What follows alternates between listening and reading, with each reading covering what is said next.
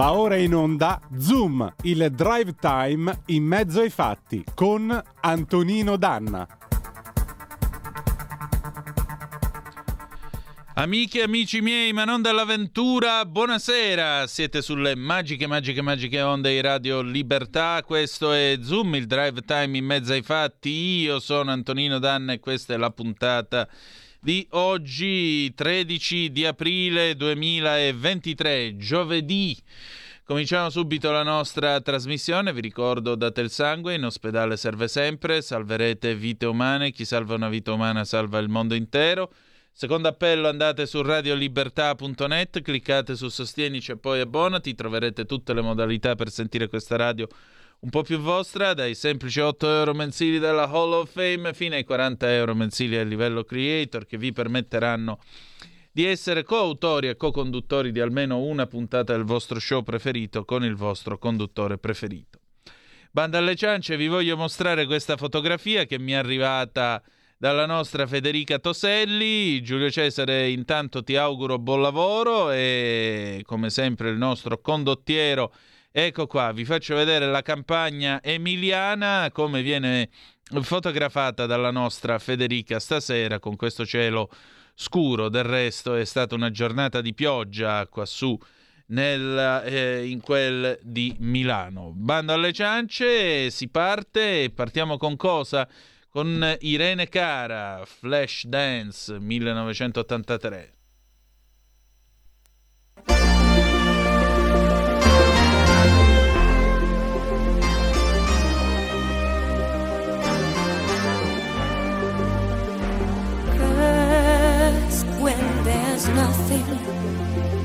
But a slow glowing dream that your fear seems to hide deep inside your mind. All alone, I have cried silent tears full of pride in a world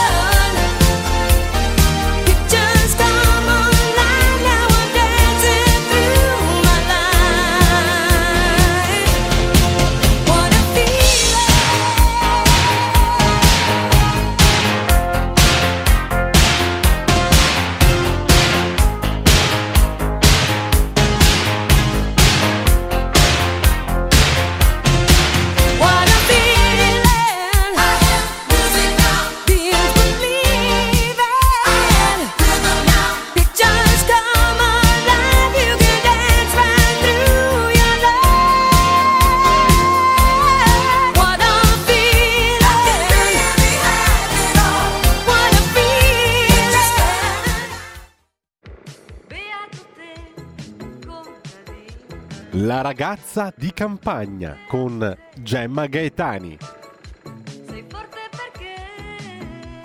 Era il 12 aprile dell'83, 40 anni fa, quando usciva Flashdance, che come dice Nanni Moretti è il film che ha cambiato la vita a lui, ma non solo a lui, perché veder ballare è una cosa, ma saper ballare è tutta un'altra cosa. E in particolare sapete che eh, Irene Cara cantava questa What a Feeling, che sensazione. Ma io direi, visto che eh, c'è con noi la nostra eh, Gemma Gaetani, What a Flavor, che sapore! E ahimè, il sapore credo che qua lo dobbiamo andare a cercare sulla luna, cara Gemma. Buonasera e ben trovata. Buonasera, buonasera. Sì, ci sta eh, mette già, già l'accento sul, sul sapore. Sì, appunto. Già l'argomento. E direi, purtroppo, eh, sai, avrei potuto mettere What's Your Flavor, una canzonaccia di discoteca dei primi anni 2000, ma francamente non la trovavo molto elegante per questo appuntamento, per cui ho preferito tenermi su What a Feeling, che poi peraltro è entrato nella storia della musica. Gemma, io parlo di sapori perché questa settimana tu non sei uscita lunedì, perché lunedì era Pasquetta, con eh, il tuo spazio di salute e benessere sulla verità. Intanto spero tu abbia passato una bella eh, Pasqua, ma in particolare Ecco, ne approfittiamo di questo momento per fare alcune riflessioni su tutto questo mondo eh, di carne sintetica, cibi artificiali e così via. Un tema che peraltro è la copertina di Panorama in edicola con il pezzo che è firmato dal nostro Carlo Cambi. E non è, ehm, diciamo che le nostre riflessioni in materia, perché già ieri avevamo cominciato a discuterne in preparazione della puntata. Insomma, le nostre riflessioni direi che non sono abbastanza liete.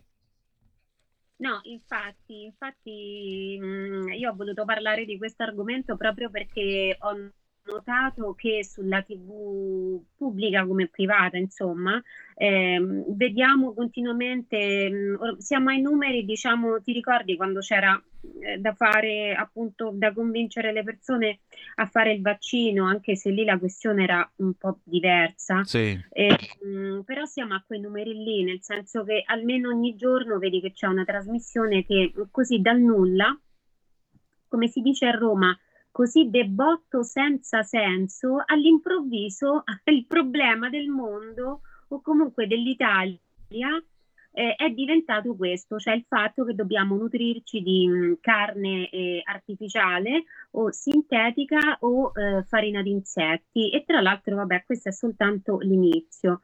E quindi è evidente che c'è, diciamo, un, un disegno in corso di ehm, diffusione eh, di, ehm, come si può dire, di eh, idee eh, che facciano appunto ingoiare più facilmente eh, la pillola alle persone, cioè diffusione di idee che convincano più persone possibili, possibile a eh, apprezzare, no? Ancora prima che poi ci sia effettivamente nel, nei banconi, nei banchi del supermercato eh, questo cibo artificiale. Anche questo è un elemento da, da considerare, eh? il fatto che qui stiamo parlando, cioè abbiamo queste, queste suffragette della- del sintetico eh, che dicono ma voi state vietando qualcosa che non esiste. Eh, ma è- in realtà è quello che stanno facendo loro, che stanno facendo pubblicità a qualcosa che non esiste. E perché la stanno facendo? Perché sono proprio, diciamo, gli uomini sandwich, no, che servono a fare pubblicità prima del lancio del prodotto, perché poi alla fine questo è. Quindi ci troviamo di fronte, secondo me, quasi un, un assalto, comunque un'operazione piuttosto articolata, no? Di diffusione eh, di, eh, di questo concetto, perché poi parliamo di concetti, perché noi eh, diciamo che l'artificiale per quanto ci riguarda è arrivato fino a un certo punto, noi non abbiamo mai pensato di mangiare artificiale, c'è ancora chi tra di noi guarda con sospetto il microonde, non osa comprare il microonde perché ha paura di eventuali le onde, no? Sono qualcosa, diciamo, che ci fanno sì, che danneggiano il DNA, che ti rovinano la salute. E invece qui stiamo proprio che appunto così debotto, però il senso c'è, si dice senza senso, ma il senso in questo caso ci sta e, e non, siccome non siamo È un scemi, ricco senso. un ricco senso che appunto Carlo descrive in questo, in questo articolo dove appunto già spiega che vogliono addirittura loro non vogliono mh, replicare perché si parla di una, di una replica non, allora io rifiuto in blocco l'uso della parola coltivazione perché non è un- la coltivazione cellulare non è agricoltura è una replica è un meccanismo molto più simile alla clonazione che non alla eh, agricoltura vera e propria che necessita della terra, dell'acqua, del sole e del seme, vero? Quindi io rifiuto assolutamente, ma poi ne parliamo dopo. Comunque lui addirittura spiega che puntano a tutto, a replicare tutto, perfino il latte materno. E questa cosa mi ha Pazzesco. veramente, mi ha veramente ehm, un- fatto un po' schifo e un po' mi ha, mi ha messo un po' paura perché Ecco, questo io volevo dire, cioè c'è diciamo da tirarsi sulle maniche e con molta calma naturalmente e da resistere, bisogna mettere in piedi un po' una resistenza che si deve, eh, si deve eh, svolgere in, in varie maniere. Quindi innanzitutto dobbiamo rifiutare tutta una serie di ehm, e- perché col- manipolando il linguaggio si mani- manipolano anche le idee. Allora, questa carne non è carne coltivata, perché eh, c'era pure mh, la storia di Pinocchio che ci insegnava che se mettiamo dei soldi nella terra, purtroppo non viene fuori l'albero dei No. soldi. E se mettiamo un animale morto nella- o vivo nella terra, non vengono fuori altri animali. Quindi la carne non si può coltivare. Quindi dobbiamo, così come se ci hanno fatto caso, ci ha fatto caso chi ci segue, ci ha fatto caso anche tu. Non so, io ci ho fatto caso, ogni presentatore appena fa del TV, de- di questi show, talk show politici, appena introduce il discorso, dice la carne artificiale, la carne sintetica. Badate però che questa denominazione è sbagliata perché non è carne sintetica, non è carne artificiale, è carne coltivata. Fateci caso, lo dicono tutti. E questo è il primo, è, è la prima, diciamo, balla, no? che tirano fuori perché eh, la chiamano coltivazione cellulare, in realtà sarebbe una coltura cellulare che è diversa.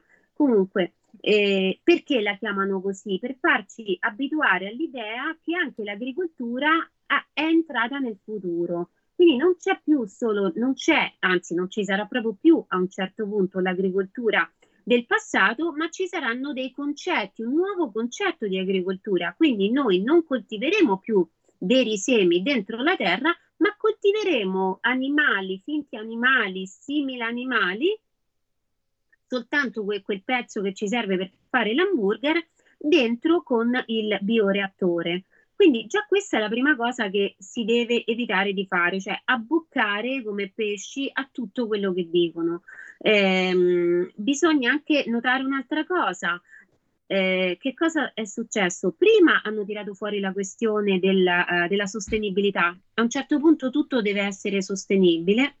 Tra l'altro continuano imperterrite intorno a noi tutta una serie di cose che sono assolutamente insostenibili, per esempio la trasformazione di tutta l'esistenza praticamente in eh, dipendente dall'energia elettrica alla lunga non è sostenibile neanche per il consumatore perché ci sono dei costi molto alti, ci sono bollette eh, che arrivano ai ristoratori, continuano ad arrivare, ma anche ai singoli, anche a me, bollette raddoppiate rispetto all'anno precedente. Quindi questa della sostenibilità è in realtà una balla. Dicono che queste cose trasformano la vita insostenibile, invece è il contrario.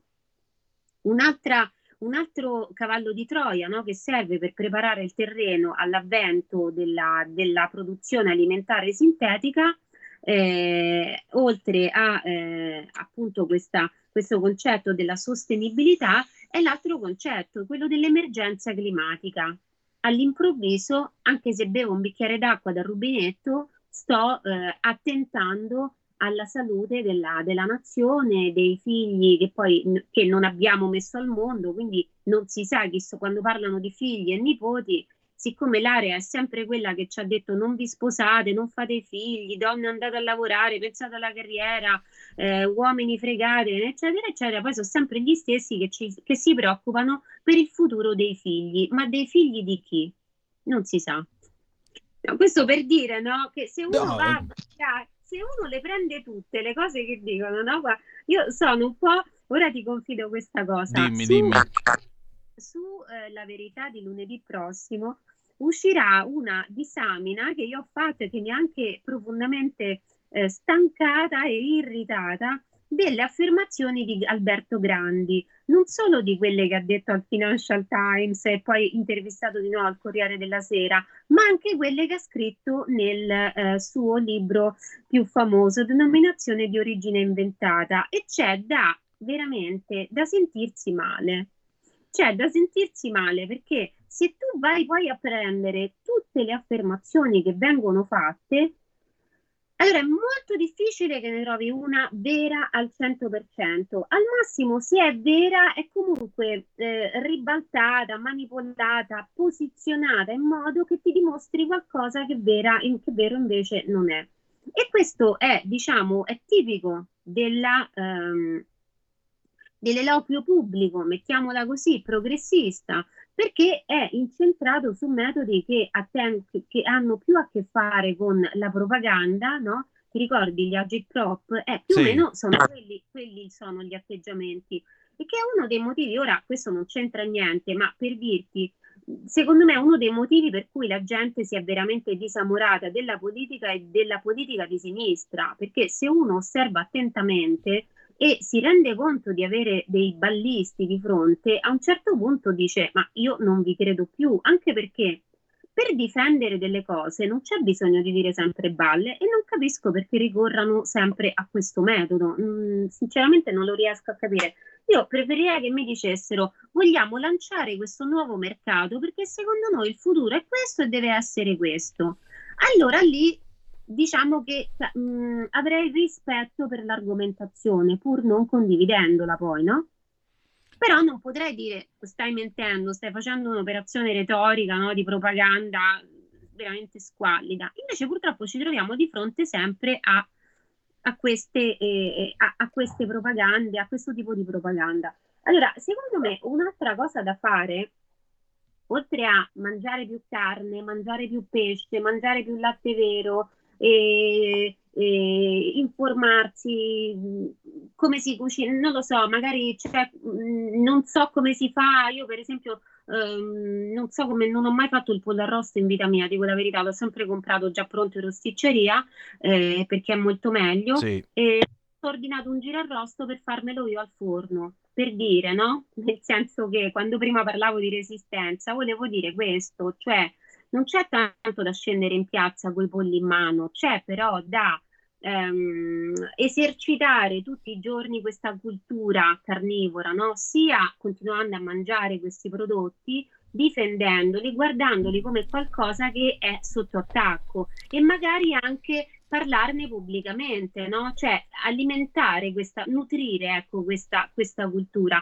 E un altro, oh, un altro consiglio che secondo me è molto utile è leggere, oltre all'articolo naturalmente di Carlo Cambi, leggere in generale Carlo Cambi e ascoltare quei pochi che vanno in televisione a difendere le ragioni dei carnivoristi tradizionalisti, di chi si vuole continuare ad alimentare come, come l'uomo si alimenta da migliaia di anni, eh, leggere, poi informarsi e c'è per esempio io questo libro l'ho già consigliato a una gemma in cucina di Gilles Luneau, carne, arti- carne artificiale, no grazie. Ehm, il sottotitolo è La prima grande inchiesta sulle lobby del cibo in, In Provetta. Provetta. Che questo, per esempio, è un altro aspetto, Carlo lo spiega, ma eh, questi, questi personaggi che noi vediamo in televisione, appunto, eh, non ti dicono mai che sono, oh, eh, diciamo, dalla parte di lobby che sono interessate alla creazione di eh, questo mercato. Ehm, e perché leggere questo? Questo è praticamente lui è un giornalista d'inchiesta, però qui diciamo che siamo a livelli di libro quasi filosofico, è una lettura impegnativa, io lo avevo già detto quando l'ho consigliato una gemma in cucina, però in fondo voglio dire, mh, piuttosto che impegnarsi a farsi a, a incavolarsi sentendo le balle che dicono questi in televisione, uno magari si impegna a leggere e, e in modo da essere diciamo un po', un po più pronto, un po' uh, più impermeabile a una serie di balle che si ritroverà davanti. Allora, mh, una che mi ha colpito, che ho sentito dire l'altra sera dalla Petrini, che se cercate della comicità, ecco, in tutto quello che sta succedendo, seguite la Petrini, perché io non ho mai visto una, eh, una agitprop più ridicola di lei. Dico veramente la verità, è tragicomica e non se ne rende conto. Eh, due, due settimane fa tirò fuori una bottiglia di Alkermes, sostenendo che siccome mangiavamo già gli insetti, perché eh, ci sono dei coloranti che sono fatti a partire dalla cocciniglia, ma in realtà eh, se ne usano sempre di meno perché il costo poi è anche molto alto, si usano i sostituti sintetici, ehm, eh, sono discorsi veramente ridicoli perché eh, che cosa vuol dire?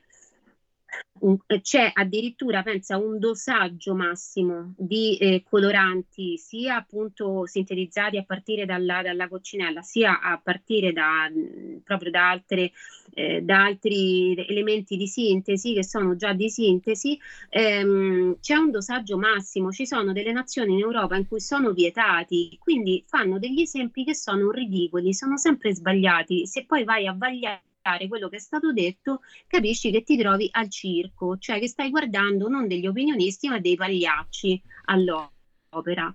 E ehm, l'altra, questo due settimane fa stava lì con la bottiglia della Kermes, l'altra settimana invece a un certo punto dice che ci sono gli allevamenti intensivi e che bisogna eh, operare per contrastare questa, eh, questa, questa cosa indegna questa cosa indegna. Allora, c'è un pezzo nel, eh, nel, ehm, nel, libro appunto di Gilles Luneau che io trovo veramente illuminante, interessante e che parla eh, dell'adulterazione dell'immaginario, mm. che è appunto una delle cose che si fa per, per poi rendere, diciamo, digeribile no? il discorso che viene fatto. Allora dice, questo parla mh, mm, non delle, dei soggetti alla Petrini, però ce ne sono tanti tra i giovani, questo parla dei trentenni, dei quarantenni della Silicon Valley, però guarda che anche io stessa conosco delle persone, anche ultra sessantenni, che poi sono, diciamo, giungono queste, alle stesse conclusioni dei trentenni e dei quarantenni della Silicon Valley, perché? Perché si fanno appunto eh, manipolare, no? cioè credono così a bocca aperta, senza nessuna critica a quello che viene detto. E allora guarda questo passaggio quanto illuminante, dice questi trentenni e quarantenni della Silicon Valley sono nati nell'era digitale in un paese dominato dall'ideologia tecnica. Ideologia che ha partorito l'agricoltura industriale. Non stupisce che davanti al fallimento del modello agroindustriale, sia nel paese dai peggiori eccessi sociali, sanitari, genetici, ecologici, economici e finanziari, che la nuova generazione cerchi soluzioni in rottura con il modello precedente. Cioè c'è una delusione perché effettivamente forse non in Italia dove in realtà eh, noi non abbiamo neanche lo spazio per fare proprio l'industria di produzione di carni in senso stretto, forse la Petrini dovrebbe andare a vedere le industrie dei polli in Cina, per Direi. esempio, dovrebbe fare un giretto lì dentro o anche in America, sicuramente accanto all'allevamento, diciamo, a livello artigianale, però c'è anche, diciamo, una produzione industriale di un certo livello che noi non abbiamo. Perché noi siamo anche per conformazione proprio, proprio fisica no, della nostra nazione, cioè non, non abbiamo lo, non siamo ovviamente l'America o la Cina. E quindi dice, la caratteristica di questa generazione è di essere urbanizzata, nata in un mondo digitale, allevata a hamburger nuggets in un paese continente di, in cui la cultura agricola dominante è quella dei campi di cereali grandi come villaggi europei e in cui l'allevamento ha ceduto il passo a complessi produttivi di carne in cui si ammassano migliaia migliaia di bovini e decine di migliaia di volatili, in cui l'animale è scomparso a vantaggio di una massa indistinta di pezzi di carne, in cui l'alimentazione spazzatura attenta alla salute della popolazione. E questo è uno stadio che noi non viviamo perché noi con i nostri salumi, i nostri formaggi, i, i DOP e gli IGP e, e, anche diciamo le nostre carni, le nostre bistecche, no? Cioè noi, noi siamo dei cultori invece del, del buon mangiare, no? Non possiamo certamente dire che noi eh, mangiamo junk food, mentre invece si può dire che in America tante, troppe persone purtroppo per loro si nutrano a junk food proprio perché non hanno la possibilità economica innanzitutto di eh, comprare cibi più naturali che comunque ci sono. Il fatto è che in America eh, chi è che mangia questi cibi naturali, questi cibi più buoni? Gli hipster e i ricchi. Fine. Gli altri mangiano tutti le schifezze, eh, le schifezze di produzione industriale.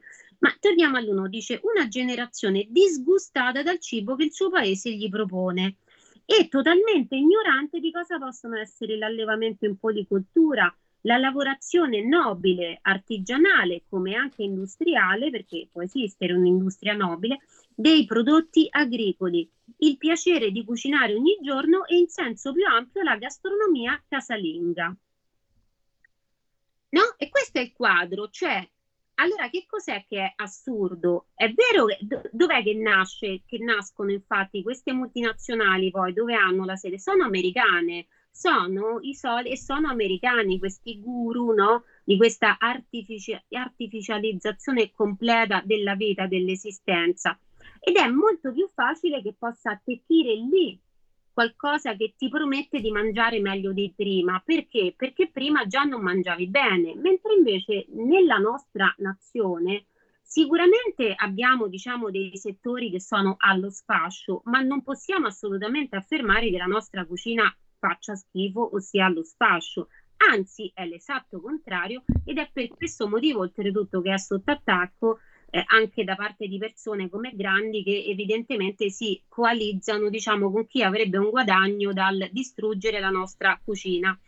E conclude appunto l'UNO. Quindi non sorprende che la risposta alla alimentazione spazzatura nel paese in cui l'alimentazione spazzatura è nata utilizzi gli strumenti che ha a disposizione biochimica, biologia di sintesi, manip- manipolazione genetica, intelligenza artificiale.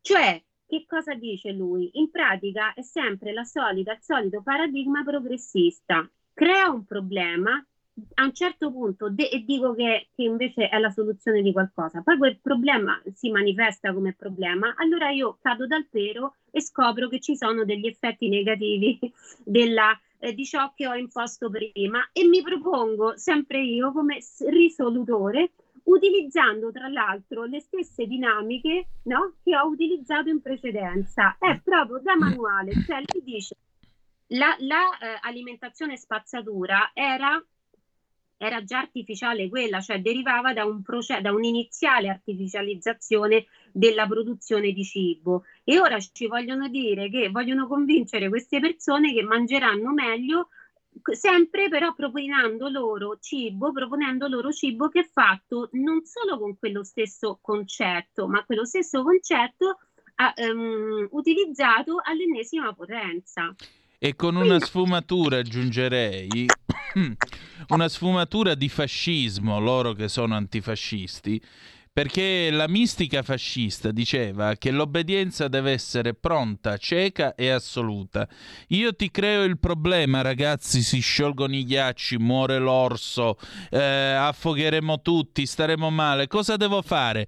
Mangia come se non ci fosse un domani carne fatta in laboratorio. Ma perché? Non è necessario chiedere perché. Obbedienza pronta, cieca e assoluta, salverai il mondo. Ah sì, subito, presto, datemi da mangiare la bistecca coltivata che coltivata non è. Ah, aggiungerei una cosa, scusa se lo dico, ma a coltura è anche quella che fanno delle vostre urine come esame quando avete qualche problema eh, di minzione. Per cui se volete mangiare della carne colturata, fate pure. Fate pure Scusa, non è fine, però eh, di parole stiamo parlando.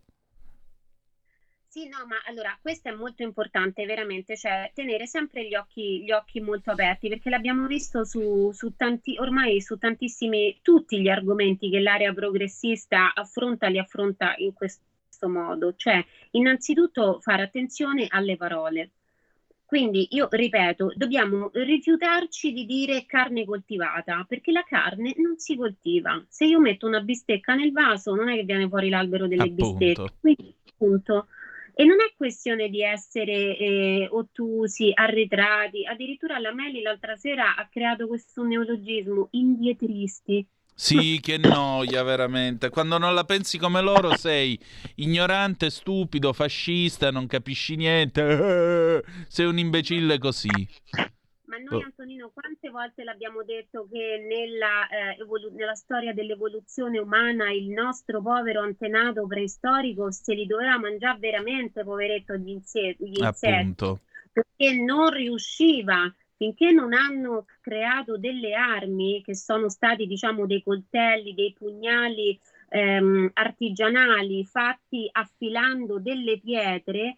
Quindi, e, e quindi quest'uomo preistorico si è trovato nella possibilità di eh, lottare con un animale eh, che nella scala appunto dei, dei mammiferi in generale della- de- de- de- degli esseri presenti no? eh, sulla Terra erano tutti i suoi potenziali cacciatori perché l'uomo nella scala cioè appunto si può mangiare a mani nude una formica ma non è che può battere un Beh, certo. coccodrillo eh, o un leone a mani nude. Quindi lui inizia, diciamo, a, eh, a vedere un po' di luce in fondo al tunnel quando impara a eh, affilare degli strumenti sempre naturali, delle pietre e riesce ad usarli come coltelli per uccidere, magari attaccando alle spalle un animale in quel momento distratto. È allora che inizia a mangiare più stabilmente la carne che caccia, perché la riesce a cacciare, mentre prima mangiava solo, l'abbiamo già detto, eh, mangiava soltanto quello che gli, gli animali predatori, che, che diversamente da lui erano riusciti appunto a- a-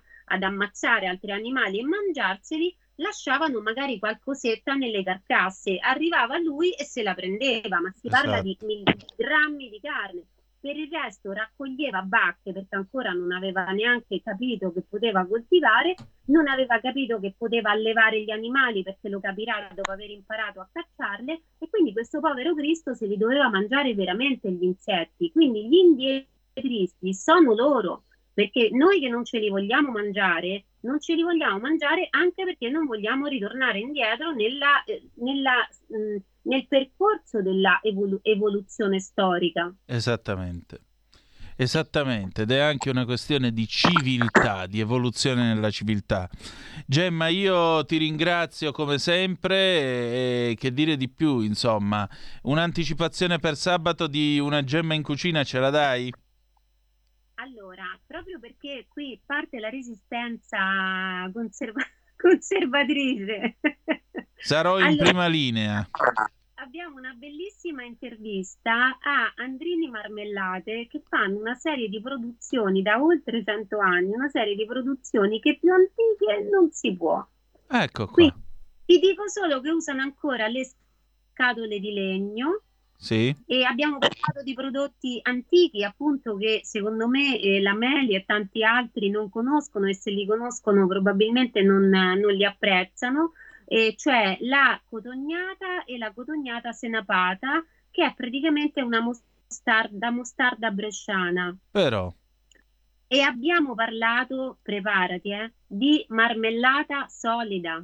mm, E può sembrare anche qui, facciamoci caso, ci avete fatto caso che all'improvviso è tutto uno shampoo solido, bagno Sì. solido, la benzina solida. la benzina solida, sì. No, sai perché?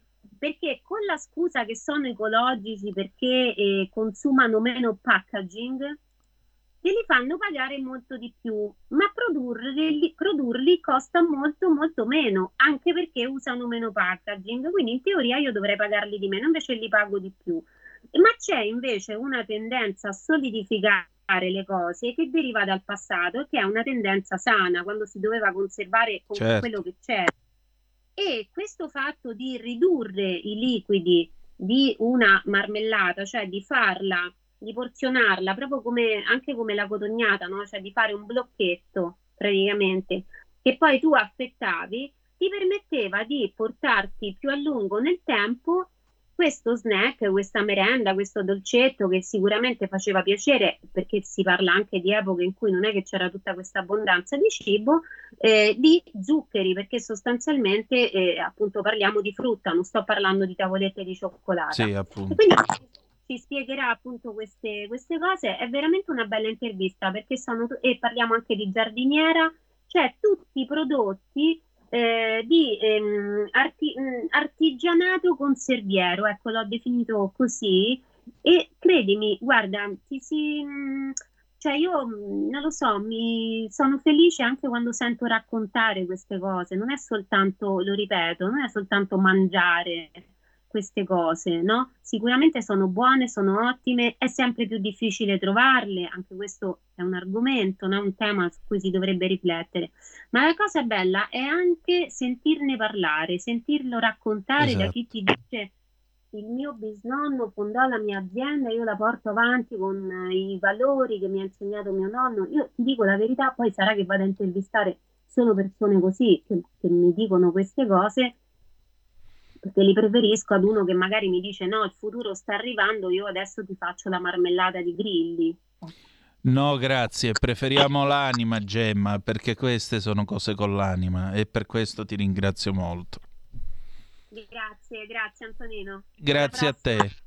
Allora, al piacere di ritrovarci con Gemma Gaetani giovedì prossimo, però sabato alle 11 sarà un gran momento con le conserve, eh, tema peraltro molto delicato, come vedete, molto caro di un'Italia eh, certamente più semplice e che mangiava roba molto più sana della nostra.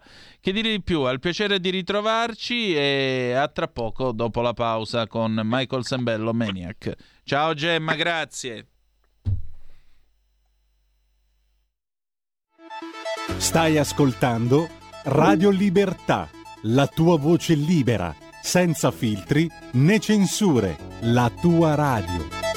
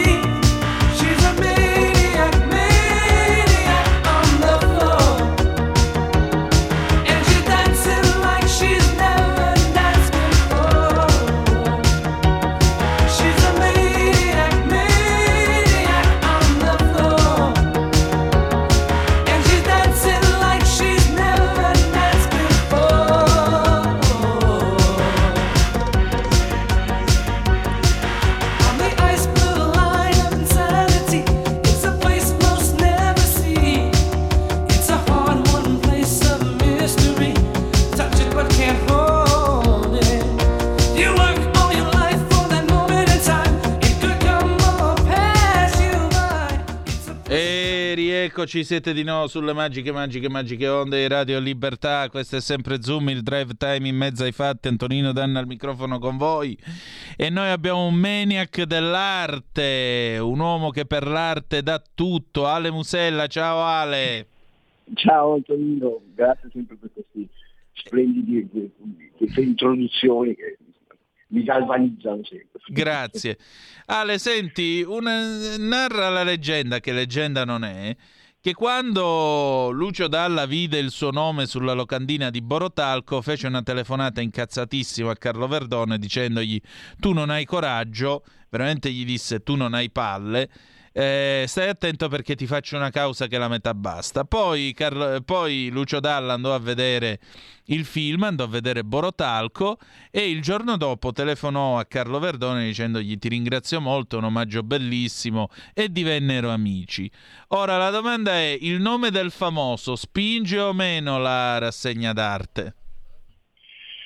Allora, intanto cosa succede? Nel momento in cui eh, ci sono delle collettive, Mm. le collettive vengono, le- gli artisti che vengono selezionati in teoria sono emergenti e qualcuno magari già ehm, un po' più famoso. Ma perché? Perché comunque non ci deve essere una gelosia tra l'artista, no? L'artista che è più famoso potrebbe essere da traino rispetto a quello che è emergente, no? Perché magari Mm. se metti tanti nomi che non conoscono nessuno, mm, la gente dice perché dovrei andare a vedere, non li conosco, no? Per esempio, Certo. uno dei pro- se tu hai visto ultimamente ci sono 10.000 mostre di Bansky, anche se sono false, no? perché sono dichiaratamente false, per cui ehm, proprio anche quella che ha fatto il giro, che c'è ancora adesso in giro da a Torino, a Roma, a Milano, c'era scritto Bansky, c'era una figura che lo ricordava, però fondamentalmente era una, era una mostra ed è una mostra interessantissima per carità di Dio, dove si raccontava come gli artisti assomiglino a Bansky però hanno usato il nome, capito? Di opere di Bansky non ce n'è neanche una. Certo. Però, per cui, però sai, è come dichiararlo, no? È come se io ti dicessi non bevo il, um, il Gaia, di, di- venite stasera che non bevo il Gaia. Nel momento in cui io vado a indicizzare ehm, questo, questo titolo, ovviamente le persone vanno a vedere Gaia. Per cui sotto questo punto di vista posso attirare parzialmente la- la- l'attenzione. Poi che ci sia o che non ci sia è un altro paio di maniche. Però questo è per quanto riguarda il mondo, cioè gli artisti che vengono chiamati. Tanto è vero che ci sono però alcuni artisti che sono magari quotati e su quello io non sono molto d'accordo. Certo che se io seleziono e faccio l'appendi eh, pareti, no? Cioè la- la- sai, ti ho detto che molti galleristi, non molti, qualche gallerista fa eh, l'affitta a pareti, no? per cui dice ok, prendo 25 persone, di solito chi è pronto a pagare subito è quello che è meno bravo, è proprio una, una- una proporzione, una, una statistica eh, abbastanza eh, consueta. Per cui quello che io definisco con tutto rispetto eh, la- l'amministratore di condominio che si è svegliato la mattina e dice faccio l'artista, è il primo che ti dà 300 euro per stare 15 giorni in galleria. mm? Sì. Ora cosa succede? Ovviamente il gallerista per prendere soldi, perché a questo non gliene frega niente di vendere quell'opera, tanto è vero che ho incontrato galleristi che mi hanno detto, quando gli ho detto ma scusa, come fai a esporre questo? E la loro sua risposta è guarda fa schifo anche a me, ma tanto mi ha pagato, capito? Cioè, Ah, questo, ecco. quando, cioè, quando ci sono determinati galleristi che neanche così dovrebbero essere definiti. Però in quel caso posso capire che un artista quotato ti possa dire no, con tutto rispetto, io posso concedere, posso, posso apprezzare di essere messo in una mostra dove ci sono anche eh, degli emergenti validi che hanno qualcosa da dire, perché magari io sono la guest star, per cui io non pago ovviamente per esporre, ok? Però gli altri sì, però devono avere un certo tipo di contestualizzazione, cioè, io non voglio essere mh, appeso a fianco a uno che non ha né arte né parte, non ha tecnica, non ha niente da dire ed è lì solo perché ha pagato 300 o 400 euro. Questo lo posso comprendere. Tanto è vero che nel momento in cui io seleziono gli artisti, te l'ho sempre detto anche quando scrivo testi o quando li Sì. seguo, devono avere qualcosa da dire, ancora prima della tecnica, te l'ho detto. Spesso e volentieri invece questo non accade. Eh, quando vogliono fare soldi, quando vogliono fare cassetto. Ti faccio un esempio. Allora, noi adesso a fine settimana, settimana prossima c'era la Design Week. Allora, con eh, Not for Sale, che è un progetto che, abbiamo, che è nato a Miami nel 2010, che io sto curando da qualche mese, nella fase finale, abbiamo fatto diverse situazioni, abbiamo creato diverse situazioni, abbiamo fatto un video arte e in questa settimana qui andremo, abbiamo creato una specie di, anzi se tu ci sei, mi farebbe piacere che il 19 tu riuscissi a passare, al Bobino, Bobino Milano. Bobino è un Mm. locale, è un locale abbastanza famoso, Sì, tra no. l'altro nel, nel pieno centro della movida legata alla Design Week, perché stiamo parlando di Porta Genova. Allora, Noi abbiamo creato una specie di tana del bianconiglio dove uno entra, ci sarà un video emozionale per cui dopo bisogna vedere che tipo di reazione ha la persona che entra, per cui insomma è una cosa abbastanza ehm, complicata, complessa, ma che eh, vuole essere un esperimento. ok? Detto questo ci sarà una parete all'interno del, del bobino eh, dedicata a delle, a delle opere che ha fatto appunto Marzerati, che è l'artista che, che porta avanti questo Not for Sale, però curate in una certa maniera, per cui abbiamo, abbiamo l'art director, abbiamo, io sono il curatore, abbiamo la direzione artistica, cioè tutte le cose le puoi fare anche nel ristorante, le puoi fare ovunque tu voglia, basta che vengano fatte con certi crismi, ok? Perché altrimenti anche in quel caso ci sono delle persone che invece cosa fanno? Arrivano lì e dicono, oh, ti riempio questa parete di quadri. Il proprietario si può dire o mi paghi, ok? E per cui lui ci guadagna e se ne frega niente di quello che tu gli metti, oppure comunque dice, beh, fai tu. Però cosa succede? Nel momento in cui tu vedi che, pareti, che questa parete qui è piena di quadri che non hanno né un senso, per cui non c'è stata una ricerca legata all'artista, ma anche in questo caso lo coio coio, questo è deleterio per gli artisti che sono comunque interessanti, ma anche per chi vuole iniziare la, la propria carriera la inizia in maniera sbagliata. Perché quello che la gente non comprende non è il luogo, come ho sempre detto, o il grande nome, ma è come viene raccontata la mostra, come viene vista la mostra e come il curatore scriva i testi o è capace di raccontare la tua opera. Abbiamo detto tante volte che ci sono delle collettive che vengono, perché sai, la personale, il curatore della personale inevitabilmente parla e conosce, dovrebbe parlare e conoscere bene le opere dell'artista. In una collettiva dai di 80 persone può capitare che non le conosca tutte, ok? Anche perché Chiaro. non sarebbe neanche idoneo, hm?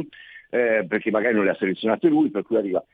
La persona che, di cui il nome è sempre più utilizzato e che è un bello specchietto per le allodole è sempre il nostro Vittorio Sgarbi.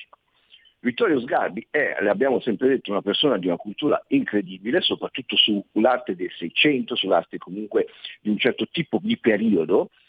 A detta sua la contemporanea non gli piace, tanto è vero che è quasi costretto a dover parlare della contemporanea, però cosa succede?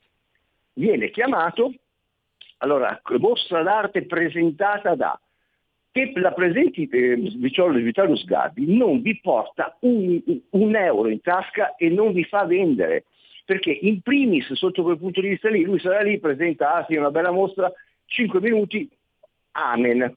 Diverso è se lui arriva, si ferma sul vostro quadro, lo comprende e parla del vostro quadro. Ancora meglio se scrive, perché allora quello è qualcosa che rimane e che può aiutare a vendere il quadro o comunque fa curriculum, ok? Quello è un conto, ma che ci sia lui e vi fate la fotina come se fosse passato Richard Gere, non vi dà nulla. Eppure ci sono ancora un sacco di artisti che siccome c'è il nome di Vittorio Sgarbi sono pronti a pagare 5, 400, 300, 200, quello che è, per esserci, per dire ero esposto alla mostra che è stata presentata da Vittorio Sgarbi. Perché attenzione, curare un conto e presentare un'altra. Beh, certo. Il buon Sgarbi quando presenta queste mostre, quando ci sono tutti questi quadri qua, può dirti che è carino perché passa in rassegna, fa le fotografie con il quadro davanti, ma è diverso. Io l'ho visto poche volte soffermarsi di fronte a dei quadri perché comunque trovava una tecnica o qualcosa che lo fermava, per cui in quel caso mh, Infatti in quel caso agli artisti a cui è capitato gli ho detto avete fatto bene a postare queste foto perché si vede che in quel caso lui si è fermato perché era interessato, non si è fermato per fare la fotina con voi come se fosse eh, lo scimmione del circo e dovete fare, avete pagato il biglietto e fare la foto, capito? Sono due cose completamente diverse. E invece la gente questa cosa non l'ha ancora compreso. In più, quando si parla di mostre, siccome come abbiamo sempre detto la mostra per, de- per definizione serve per mostrare le opere, non per venderle. Per cui diffidate da chi vi dice non ti preoccupare, sicuramente venderai, nessuno la bacchetta magica, però siccome voi state pagando, perché attenzione, io non dico che non dobbiate pagare, eh, perché è un lavoro, il curatore è un lavoro, l'allestitore è un lavoro, cioè il gallerista può magari dire investo su di te per cui ho i miei collezionisti, prendo il 50 o 60% sulla vendita, il mio rischio imprenditoriale è quello, però ci guadagno se vendo, ok? Il Certo. curatore viene pagato per quello che fa, l'allestitore viene pagato per quello che fa. Allora in quel caso lì voi dovete guardare che cosa vi porta a livello di comunicazione. Quanto materiale vi portate via? Fate parte di un catalogo scritto, quello è positivo, è come pubblicizzato, c'è un ufficio stampa, tutte quelle cose lì sono le cose che voi state pagando Mm. ed è lì che dovete valutarlo. Non, ah, è un bellissimo posto, è arrivato Sgarbi, e beh, e poi? Appunto. Appunto. E poi? E poi qual è? Che cosa resta? Che cosa resta? restano una valanga di foto dove poi Vittorio è una persona che è abbastanza paziente, dopo un po' però si rompe perché sta lì i 10-15 minuti per i soldi che ha preso, perché ricordatevi che il buon Vittorio, come è giusto che sia, non è un buon samaritano, per cui se viene lì il suo bel gettone di presenza ce l'ha. Mm. E inevitabilmente se vogliamo parlare di, di- di notorietà e di attirare la gente, la attira. Quando hanno inaugurato Evola, eh, qua a Forte dei Marmi, che adesso Sì. sta chiudendo, dopo domani c'è il finissage, ti ho detto che era un'idea di Sgarbi e lui era lì, ok? Certo. Allora io ovviamente vabbè, avevo già avuto occasione di incontrarlo in altre situazioni, però l'ho rincontrato piacevolmente. Eh, l'unica foto che ho fatto con lui mi è stata fatta mentre ci stavo parlando, dove io si- dove sono di Luca, dove però si vede, per cui chi vede quella foto lì, si vede che stiamo parlando, cioè non è una foto posata, ok? Se no non l'avrei neanche mai postata. Però in quell'occasione lì, siccome c'era lui, c'era la polizia, poi vabbè, il ruolo che adesso politico, però la polizia, c'era la gente che si faceva la foto, il- l'ami- amico di, Za- di Sgarbi e lui sembrava veramente la scimmietta che doveva andare in giro a fare le fotografie. Una rottura di palle incredibile anche per lui, che infatti appena ce l'ha fatta è andato via, ok? Che, però in quel momento del vernissaggio è vero che sono venute 80 persone. Di queste 80 persone, a 75 di Evola non gliene fregava niente. Ecco, E quindi, hai capito? appunto. Non, non- non capisco il senso. Non Eh no, capisco perché il sai, senso. sono andato c'era Sgarbi. Ti faccio Certo. un altro esempio buffo. Luna Berlusconi, che è la, la figlia di Paolo, ha fatto tante cose nella sua vita, tra cui anche l'artista. E la sua pittura è una pittura furba, perché comunque ha una buona tecnica e poi si è messa a fare le icone, cioè le icone, cioè Marilyn Monroe, cioè su quei quadri che hanno una buona colorazione, ha un buon tratto, sono molto commerciali e poi ha un cognome di tutto rispetto. ok? Allora, ehm, c'è stato un, un gallerista, anzi un, un direttore di una fondazione che a Milano le ha fatto fare una mostra incredibile in uno spazio bellissimo in zona Lavigli, ehm, dove ehm, ovviamente lo spazio non era gratis, per cui la, la famiglia Berlusconi ha pagato eh, gli spazi eh, per cui per farlo, per cui non è che l'hanno fatto gratis perché era lei. Però hanno detto, perché molti ti possono anche dire no, io sono, non pago. No, no, no, no, quello era da pagare e hanno pagato. Cosa è successo? È arrivato il mondo, perché? Perché essendo Luna Berlusconi è arrivato il jet set, o comunque tutti quelli dello spettacolo. Beh, e quelli che, che sono arrivati perché volevano vedere quelli dello spettacolo e farsi le foto con quelli dello spettacolo. Ho guardato le foto, io non sono potuto andare, sarei andato volentieri, ma perché Luna Berlusconi ha fatto la scuola con me, mica per altro, perché anzi quando mi è capitato di incontrarla abbiamo parlato di tutto tranne di arte, eh, proprio perché mh, avevamo dei trascorsi insieme. Ho guardato le fotografie dell'evento, oh, ci fosse stata una foto di un'opera, Bene. erano tutti lì, ah, c'era il giornalista, sì, c'era questo, c'era qui, c'era là, tutto. E allora di cosa stiamo parlando? Lo stesso gallerista ha detto, guarda, io sinceramente, e l'ha detto in radio, perché lavoravo in un'altra radio eh, e l'avevo chiamato, gli ho detto, guarda Ale, aveva toccato questo argomento, io sono sincero, ma lo sa anche Luna, se non si fosse chiamata Berlusconi io non le avrei neanche dato lo spazio a pagamento. Perché comunque per me era un installare una cosa e l'altra, ok? Ma sapevo che comunque avrebbe chiamato glamour in una certa maniera e per cui a me è andata bene per far vedere bene lo spazio e comunque a me è andata bene a livello di immagine. Ma perché si chiamava Berlusconi. Però almeno ha avuto l'onestà intellettuale di dirlo. Esattamente, proprio questo è il punto. Ma sai, è che ormai stiamo perdendo anche il senso dell'esposizione artistica. Stiamo perdendo il concetto del vernissage, non si va più per l'arte, si va per l'evento. Ed è questo l'errore di fondo. Ma infatti ora ti dico, il 19, lo vi dico adesso, no? se avete occasione di passare dalla- dal bobino, ehm, io sarò lì perché comunque noi esponiamo tutta la, tutta la settimana, però io non è che posso stare lì tutta la settimana. Per cui quella- quel giorno lì, che è appunto il mercoledì 19, sarò lì insieme all'artista, insieme comunque anche alle persone, al team, perché? Perché da lì noi dobbiamo tirare fuori un video, dobbiamo raccontare, dobbiamo far sì che tutto abbia un ruolo, capito? A me non interessa la gente che arriva lì per bere, tanto al bobino ci vanno lo stesso, non è che debbano andare perché ci sono io perché c'è Marzia Ratti. Per cui le persone che saranno presenti, non soltanto per noi, perché comunque, ripeto, sarà una giornata piena, piena Design Week, però le persone che sono interessate è giusto che vengano accolte adeguatamente e che se vogliono partecipare a questo progetto capiscano cosa debbano fare e che cosa si portano a casa a livello di esperienza. Per cui se volete venire il 19 questo è quello che accadrà. Non posso garantirlo per quando non ci siamo noi, perché il rischio che cos'è? come in tutte le situazioni del mondo, che se non c'è una persona adeguatamente preparata nel raccontare qualcosa, risulta un'esposizione fine a se stessa e allora diventano, i quadri diventano una tappezzeria. Per cui per chi ha un- in testa di, di proporre not for sale, di raccontare che cosa c'è dietro, inevitabilmente se siete curiosi venite quando ci siamo noi, altrimenti vedrete delle belle cose che magari non riuscite a capire.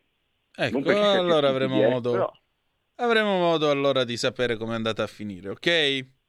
Vabbè certo.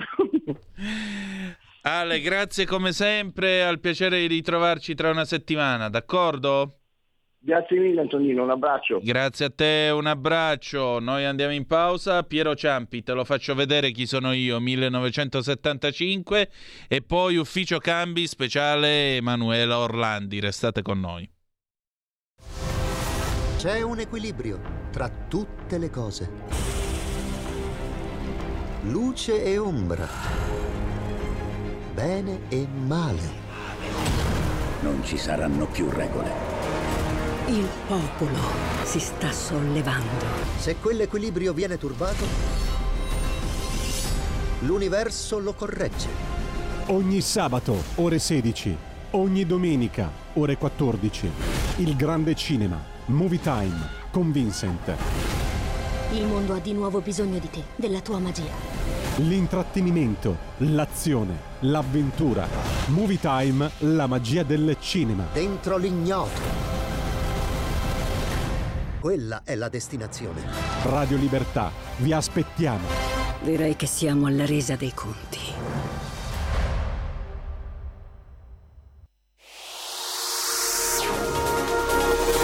Exclusive Dance Chart. Exclusive Dance Chart.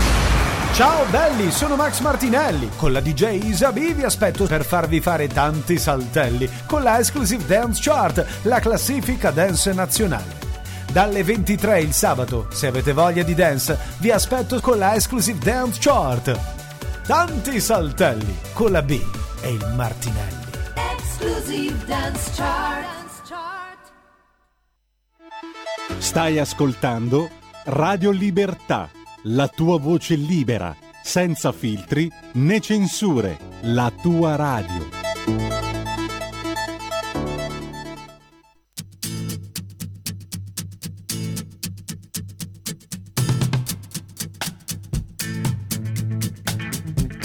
Una regina come te in questa casa?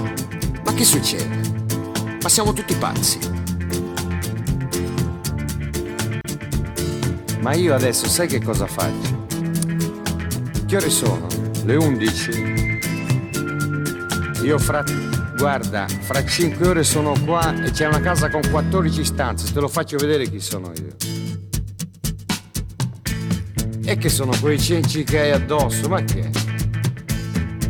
Ma fammi capire, ma sei, ma io, ma come? Tu sei la, sei la mia e stiamo in questa stamberga, quei cenci addosso. Ma io adesso esco, sai che cosa faccio? Ma io ti porto un, una pelliccia di leone con l'innesto di una tigre, te lo faccio vedere chi sono io. Senti, intanto però c'è un problema. Siccome devo uscire, mi puoi dare mille lire per il taxi? In modo che arrivo più in fretta a risolvere questo problema volgare che abbiamo. te lo faccio vedere chi sono io. Lascia fare a me. Lascia fare a me. Lascia fare a me perché ti devi fidare.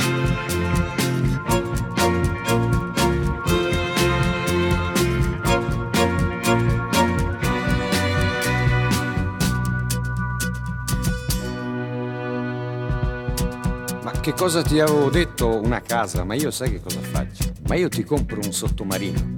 Perché? Se qui davanti a casa nostra quelli hanno la barca e rompono le scatole, io ti compro un sottomarino. Così sai, li fai ridere tutti questi, hai capito?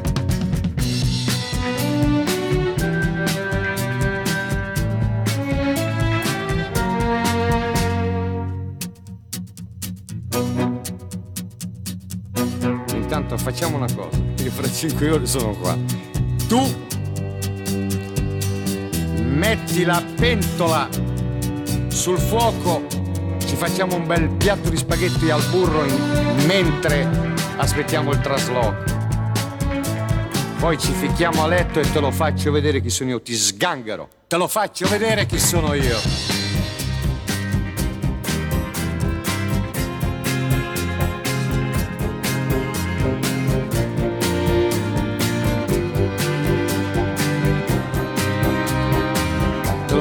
Vedere chi sono io. Va ora in onda Ufficio Cambi, l'economia come i conti di casa, con Carlo Cambi.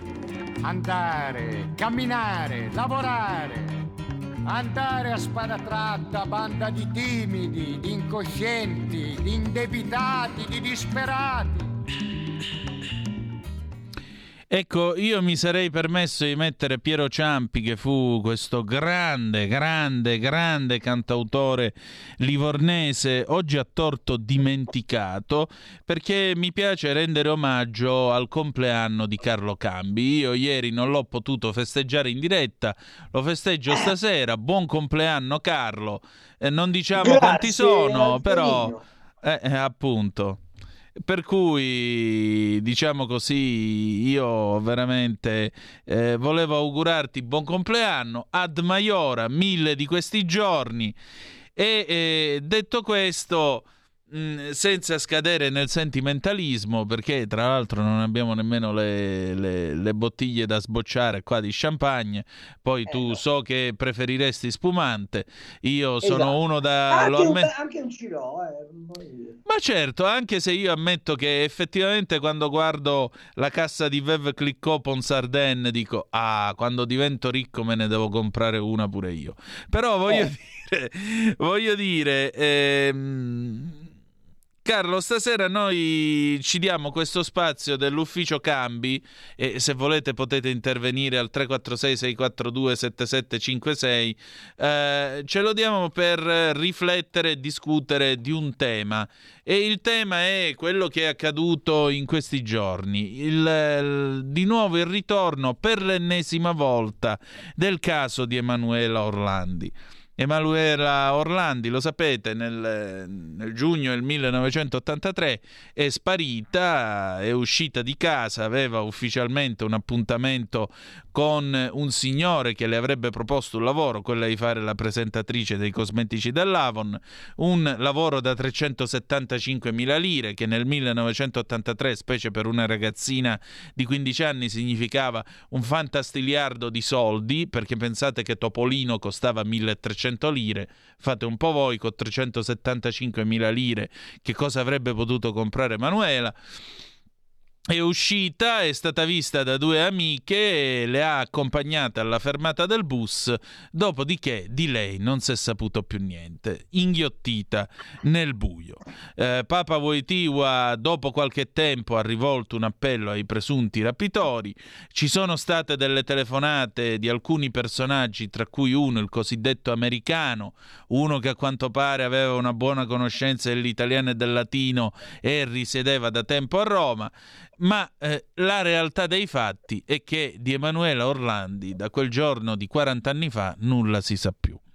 Passato del tempo, Pietro Orlandi, a cui bisogna comunque riconoscere rispetto per la battaglia che ha continuato a combattere per avere verità sulla fine di sua sorella e sulla sorte di sua sorella, l'altra sera in televisione si è lasciato andare ad alcune dichiarazioni dopo aver incontrato il PM Vaticano, il promotore di giustizia Diddi.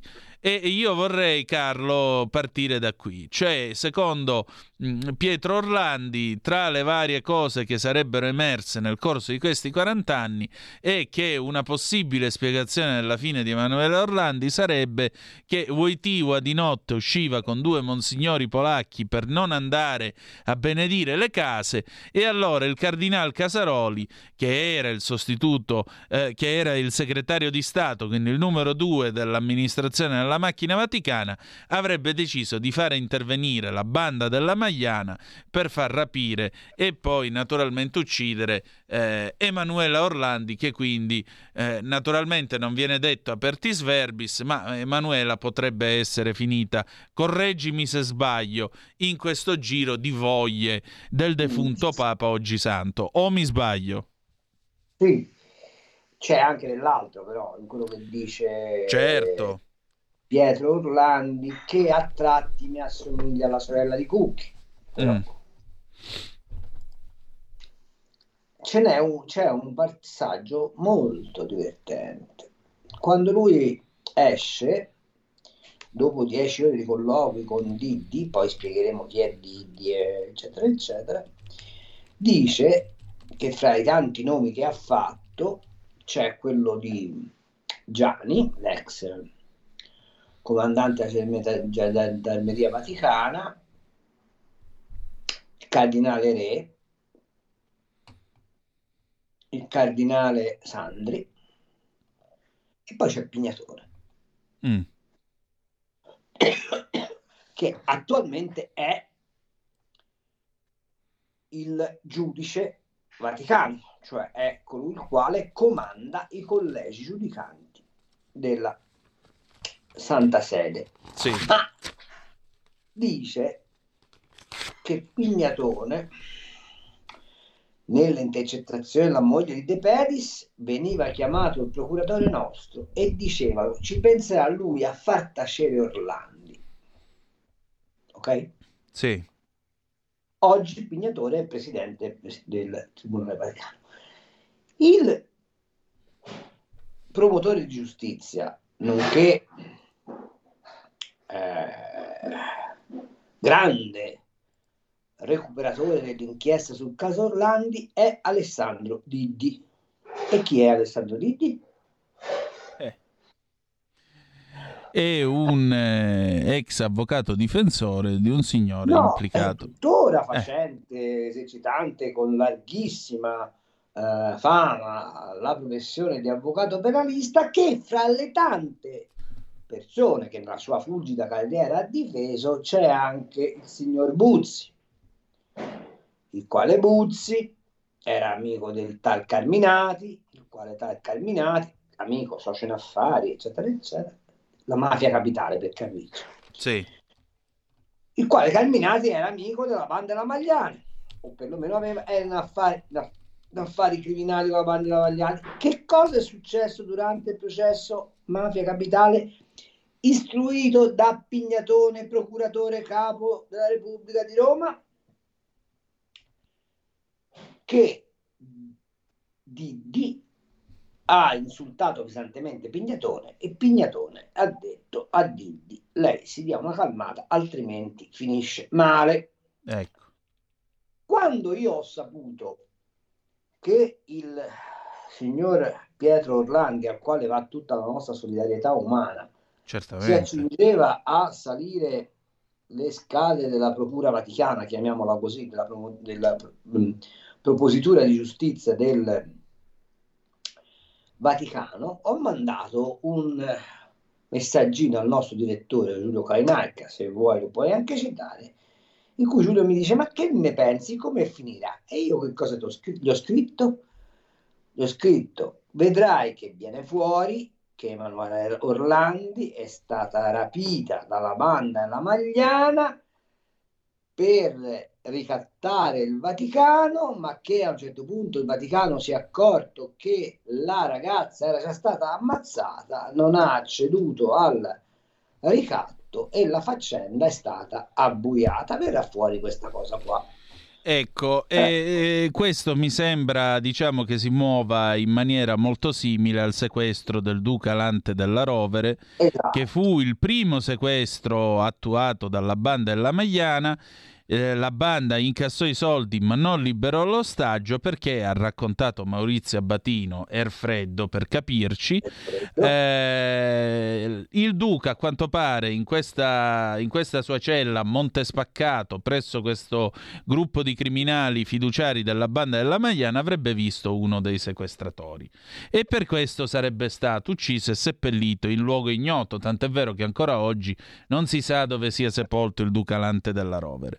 Allora mi sembra che qui anche stavolta eh, Emanuela sarebbe stata rapita, ma evidentemente durante il rapimento sarebbe successo qualcosa che avrebbe costretto quindi gli osta- eh, i rapitori a sopprimere l'ostaggio. Potrebbe essere semplicemente morta durante il rapimento, non cosa purtroppo. Sì, certo, non nel 1997 a Londra, perché quella mi sembra una bufala che la metà Allora, basta. questa viene rapita nell'83, giusto? Eh, appunto.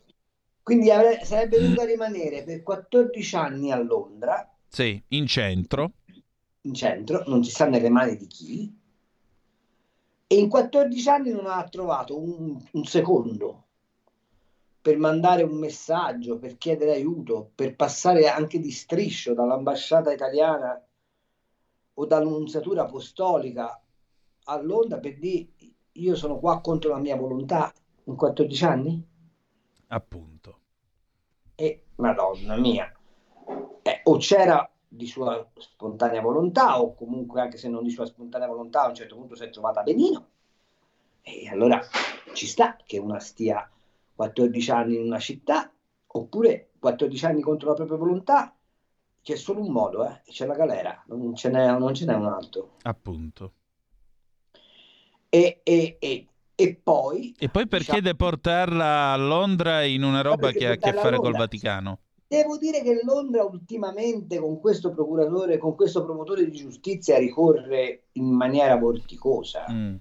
Perché a Londra ci sono gli affari sporchi del Cardinal Becciu, che poi si rivelano una bufala come sta dimostrando il processo, perché a Londra ci sono le centrali finanziarie che tramano contro il Vaticano, come se non ci fossero gli affidavit di Pegnaparra, del Cardinal Parolin, cioè non ci fossero tutte le carte che autorizzano i broker a fare brokeraggio in nome e per conto della Santa Sede e francamente è poco plausibile che da Santa Marta nessuno sapesse niente, ma andiamo avanti. O che non lo sapesse Guerrero Alves, eh, il gesuita che è stato nominato dopo che il Cardinal Pell è stato fatto fuori accusandolo ingiustamente di pedofilia una volta che era stato chiamato per mettere a posto le finanze vaticane. Cioè, ci sono tutta una serie di, di- di questioni che andrebbero approfondite, ma diciamo, Londra è, il, è la, eh, probabilmente è la sede dell'inferno, perché se la Santa Sede sta a Roma e tutto quello di negativo che riguarda la Santa Sede si manifesta a Londra, probabilmente Londra è, è- è- è- la- il soglio di, di Belfagor, è il soglio di Lucifero, è il soglio del diavolo, non, non capisco. D'altra parte è anche vero che sotto i frati neri qualcuno che ha avuto a che fare col Vaticano ci è finito con una corda intorno al collo, sempre con quei suicidi spintanei che popolano Sì, la, con i eh, baffi la- tagliati e le labbra sporche di cloroformio. cloroformio, tutta questa serie di cose che popolano la nostra eh, vicenda repubblicana.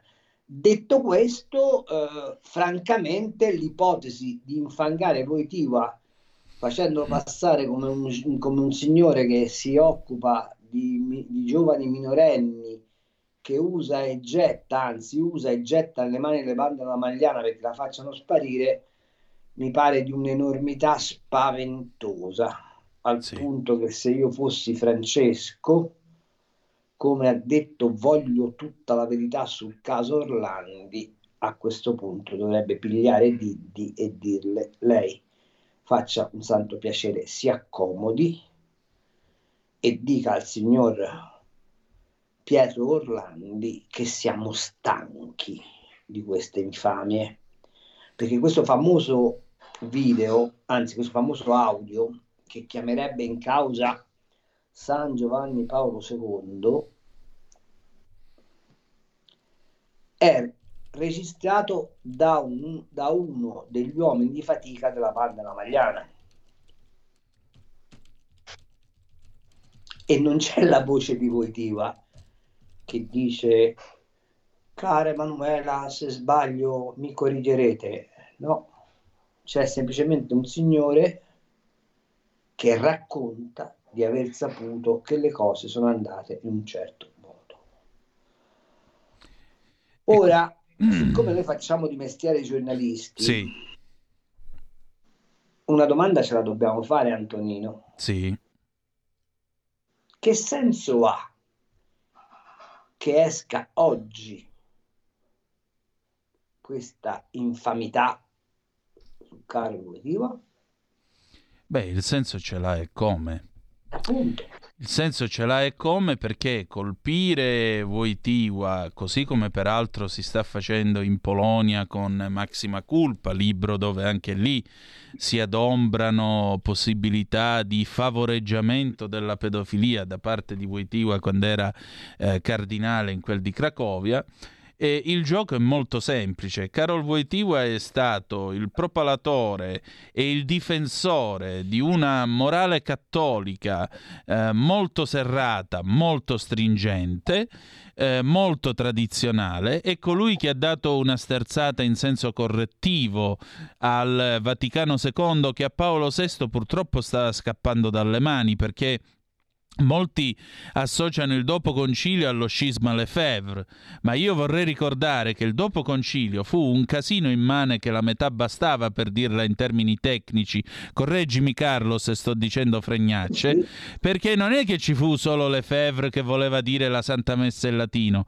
C'erano i frati con le messe bit, c'era il catechismo olandese che fecero 20 edizioni nel giro di sei mesi un anno, c'era tutta un'ondata di nuovi teologi che volevano uno spostamento radicale, così radicale che Ratzinger... Come? Ecco, che Ratzinger, il quale era uno dei progressisti al tempo del concilio, questo n- molti lo dimenticano, Ratzinger era l'enfant terrible della teologia progressista e però Sì, ma- eh, sì, diede vita a concilium, diede vita a... co- Dimmi. scusami, della teologia progressista, ma nell'am- nell'alveo della tradizione, Certo. non la teologia della liberazione che piace tanto a, a Francesco e, che- Esatto. e- e la scorta della quale ci stanno gli, gli attuali stravolgimenti tradizionali nella Chiesa. Scusami Esatto. se mi sono permesso. No, anzi, perché nell'81, quando divenne capo della congregazione per la dottrina della fede, a Ratzinger dissero: Scusi, ma lei nel 72 ha fondato Concilium con Kung e tutti gli altri, che eravate tutti una manica di progressisti, e ora che cosa dice? E lui rispose: Io da dovero non mi sono spostato, sono loro che se ne sono andati. Ora, gente che 40 e più anni fa aveva queste velleità, finalmente arrivata a 80 anni ha trovato quello che gli permette di sfogare tutte queste robe. Da qui eh, lo scisma tedesco, perché ormai siamo a uno scisma strisciante, chiamiamolo per quello Sì. che è. O no? Certo, ma siamo, siamo anche molto oltre, siamo al divieto della messa in latina, Eh, latino, siamo alla svendi, alla, alla conculcazione di tutte le congregazioni conventuali per poter vendere i, i conventi e farci alberghi 5 Stelle l'uso, c'è lo scandalo sui francescani minori enorme da questo punto di vista, siamo alla- ai, ai preti sposati, alle sacerdotesse, alla Pachamama, la deità Pangea cara agli indios, elevata agli altari. Siamo al presepe in ehm, piazza San Pietro fatto con le statue dell'idolatria brasiliana. Siamo, siamo qua. Esatto. Siamo alla Chiesa che si percepisce e si racconta come una ONG, Il volto, il volto amazzonico della Chiesa. Ma quale volto amazzonico della Chiesa? La Chiesa ha un volto solo ed è quello di Cristo. Chiesa è quello dei confratelli gesuiti di Papa Voitiva che hanno fatto secchi gli aztechi, Eh. giusto per eh, tornare alla... No? Sì, Eh, eh, siamo, siamo a- a- all'accordo con la Cina. Che non è stato un accordo, è stato calare le brache. Esatto, tant'è vero che oggi Pechino si nomina i vescovi per conto suo.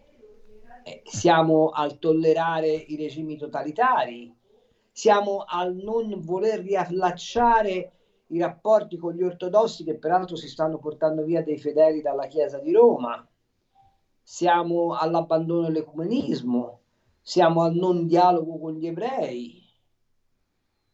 O, o dico cose che non stanno nella realtà. No, siamo a una dichiarazione firmata con eh, il gran eh, imam della moschea lì in Egitto, di cui questo Papa è grande amico, nel quale si afferma che piacque alla volontà divina di spargere semi di verità ovunque.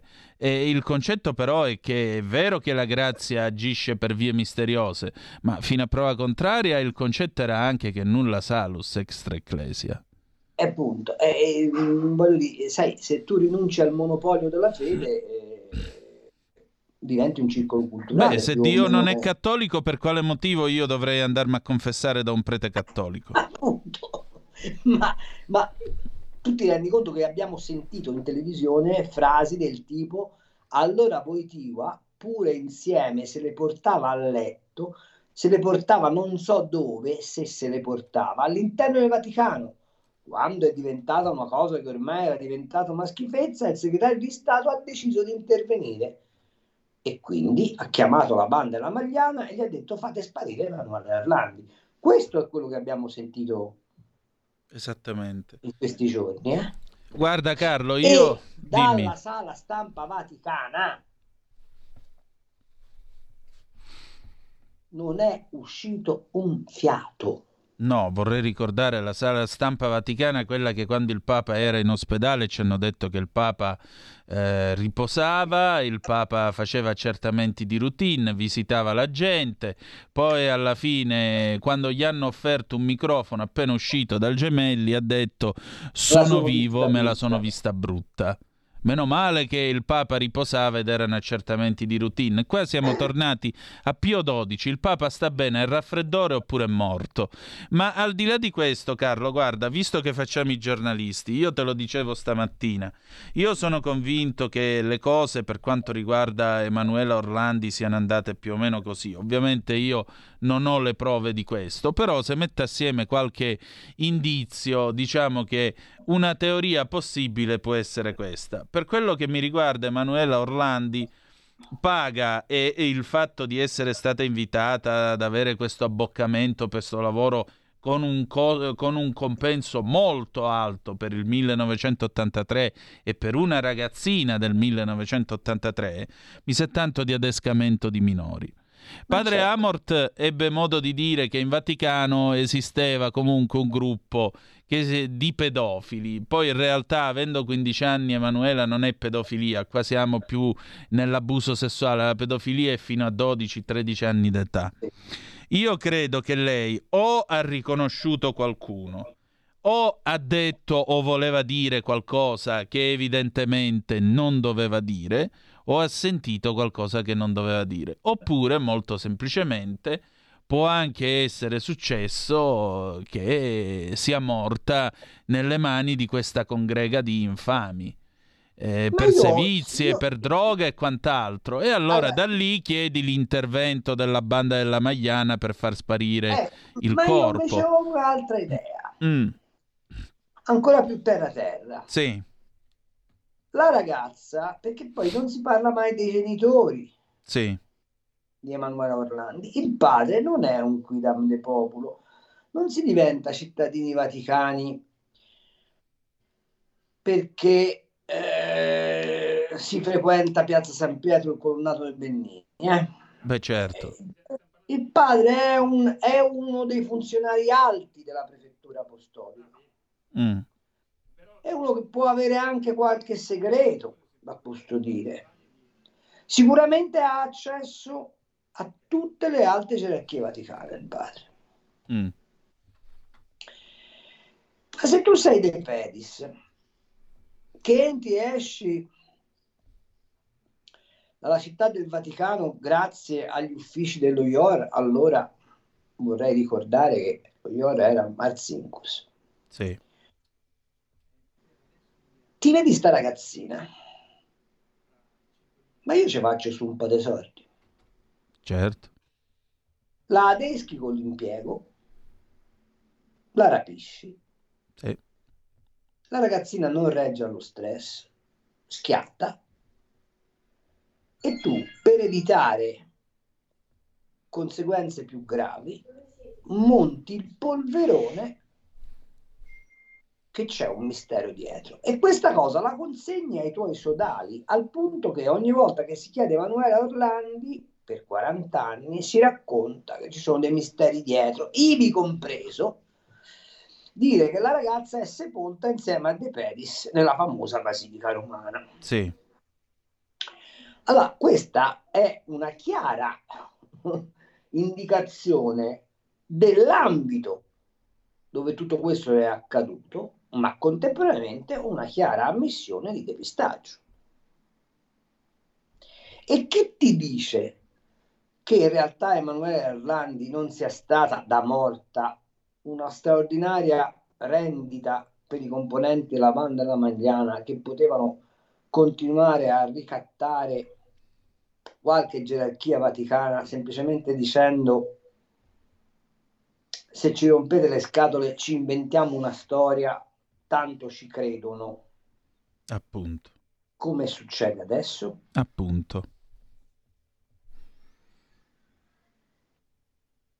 Perché sai, un signore che va in televisione, allora facciamo così. Io oggi mi presento in una trasmissione e dico che un signore defunto di un'organizzazione criminale mi ha raccontato che pigliate chi ti pare, uno degli intoccabili della Repubblica Italiana, Andreotti, Andreotti, ma che peraltro è stato nominato dalla Minardi. che Giovanni Falcone Mm, prendeva le stecche da Totò Riina. Ecco qua. Falcone è morto. Totorrino è morto. E io faccio una gran bella figura. Vabbè, certo. Mica possono tornare col tavolino a tre gambe. duro se dico una cosa del genere a piede libero? Cioè arrivo a 30 secondi. Eh, sì, 30 secondi ancora, poi ci dobbiamo fermare. Ecco, il, il fratello di Emanuele Orlandi doveva aver detto queste cose di un santo e di un santuomo che ha cambiato la storia d'Europa. Continua a rilasciare interviste senza portare uno straccio di prova di quello che ha detto. E non c'è nessuno in questo paese, né il nostro collega né inquirente, che lo prende per la collotta e gli dice come si permette. Vai. 30 secondi di pausa, poi torniamo, abbiamo una telefonata. Stai ascoltando Radio Libertà, la tua voce libera, senza filtri né censure, la tua radio. E rieccoci, siete sempre sulle magiche, magiche, magiche onde di Radio Libertà. Antonino Danna e Carlo Cambia al microfono con voi. Pronto, chi è là? Pronto? Sì. Abbassa la radio, se no senti Sì, la sì, radio sì, e ti ok. confondi con noi. Eccoci, buonasera. Pronto? Sì, pronto. Sì, sono Max Del Veneto. Dici? Volevo dire una cosa mh, di questo tipo. Perché eh, mi piacerebbe eh, che se capitasse quello che sto per dire, mi piacerebbe che, che la Francia chiedesse che il papato tornasse ad Avignone, Però sono convinto che questo regalo non me lo faranno mai. A me non piace che il papato sia in Italia, io sono per lo Stato laico e vorrei che la Francia chiedesse magari facciamo un anno per uno oppure non penso che l'Italia sia un paese libero in questa maniera perché in Francia sono liberi, nel senso che lo Stato, i cittadini sono liberi, e- mentre da noi c'è sempre qualcuno che, non lo so, c'è qualcosa che non, che non, è, non è democrazia secondo me. Tutto qua. Grazie. Carlo, a noi. Beh, insomma, questa mi pare una perorazione, come dire, forse suggestiva, ma priva di ogni fondamento. C'è invece c'è un altro cotè estero che è interessante, Mm. perché tutti di questi memoriali, e tu di questo Antonino sei ampiamente edotto, escono dalla Svizzera. Sì, esattamente. Io posso tranquillamente dirlo perché l'ho scritto su Italia Oggi, illo tempore, e nessuno ha mai osato smentire quello che ho affermato. Anzi, adesso lo vado a ricercare dentro l'archivio di Italia Oggi. Allora, voi dovete sapere che circa una decina di anni fa, questo, ripeto, scritto sul quotidiano Italia Oggi, diretto da Pierluigi Magnaschi, la segreteria di Stato ha eh, delicatamente chiesto in giro eh, di indicare ai titolari eh, di archivi privati di documentazione vaticana un eventuale curatore testamentario. Questo perché dovete sapere che fuori dal confine d'Italia, in Svizzera, e questo lo scrive anche Gianluigi Nuzzi in Vaticano Spa, eh, in Svizzera è custodito materiale che viene appunto da questi archivi privati. E la Santa Sede, discretamente, ripeto, la Segreteria di Stato, ha chiesto con molta delicatezza di apprendere chi siano gli eventuali esecutori testamentari o comunque eredi e titolari di questi archivi. Perché questa documentazione è la documentazione che poi esce fuori, qualche valigia farcita arriva dove deve arrivare e poi diventano tutti i libri con le varie rivelazioni. Io non vorrei che di qui a qualche anno da qualche posto vicino al confine con eh, la Lombardia venga fuori una qualche bella cassetta audio oppure qualche faldone con un po' di documenti e magari qualche fotografia o un filmino in Super 8, chi lo sa, dove c'è la verità su questa storia. Faccio notare che in Svizzera c'è anche la famosa abbazia di Sì. San Gallo, dove aveva casa la cosiddetta mafia di San Gallo, cioè quella eh, riunione di cardinali, fra cui anche Carlo Maria Martini, che peraltro si oppose alla nomina di Bergoglio, che volevano appunto superare il Concilio Vaticano II in termini progressisti, farla finita con i papi italiani e farla finita soprattutto col pa- con l'eredità di Wojtyła e eh, Wojtyła vivente, eh, tutto questo, Sì. e, e trovare un modo per scardinare l'ordine tradizionale della Chiesa. La mafia di San Gallo poi decise che il nuovo Papa sarebbe stato questo signor Bergoglio, che ci troviamo con nome di Francesco. Ora, non vi pare che venga un po' comodo ragionare della demonizzazione di Wojtyła per far brillare di nuova luce il pontificato di Francesco? E aggiungerei un'altra cosa, una delle voci che furono messe in giro quando Georg era il eh, segretario particolare di Ratzinger e in particolare quando Ratzinger ha incontrato i Lefebvriani in Vaticano, una delle Mhm. voci che vennero fuori furono- fu questa, che Georg sarebbe stato in gioventù affine o addirittura dentro la fraternità San Pio X, li avrebbe frequentati e quindi questo gli avrebbe dato la possibilità possibilità, tornato invece, diciamo così, nell'ortodossia, eh, nell'ortodossia cattolica ovviamente, gli avrebbe dato la possibilità di essere il link tra l'allora Papa e la, e la fraternità eh, San Pio X. Ecco, più, tra l'altro, già che ci siamo, io ho tirato, l'ho trovato nell'archivio, è del primo maggio del 14 se voi andate sulla pagina Facebook della radio potete trovare il pezzo che è stato pubblicato allora, scritto dal sottoscritto, le fughe di carte dal Vaticano, la segreteria di Stato fa il censimento degli archivi personali dei grandi ecclesiasti, ogni archivio deve avere un referente che risponda. Per la precisione le domande furono due. Primo, appurare se l'eminenza o il monsignore interpellato possegga un archivio personale. Secondo, se abbia provveduto a indicare alla segreteria segreteria di Stato un referente per quest'archivio. A quel tempo la scusa, o meglio l'obiettivo, sarebbe stato evitare un nuovo caso Dardozzi, perché dalle carte appunto di Monsignor Dardozzi eh, è uscito poi il libro o comunque ha contribuito, eh, sono i contributi che sono finiti dentro al libro di Gianluigi Nuzzi, che tra l'altro salutiamo, per la stesura di Vaticano Spa che è uscito nel 2009. Quindi questo tanto per chiarirvi la situazione. Prego Carlo.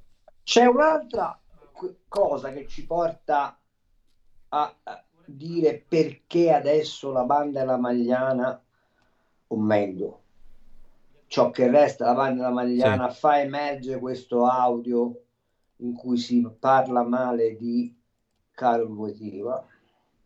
Ricorderete che del caso Emanuela Orlando si è occupato Rosario Priore. Sì un giudice di straordinaria capacità. Eh, Ustica. Appunto, l'unico che ha portato avanti l'inchiesta su Ustica, il quale aveva chiarissimo che cosa era successo. E cioè che la banda della Magliana aveva rapito Emanuele Orlandi per fare pressione sullo IOR, cioè su Marzinkus,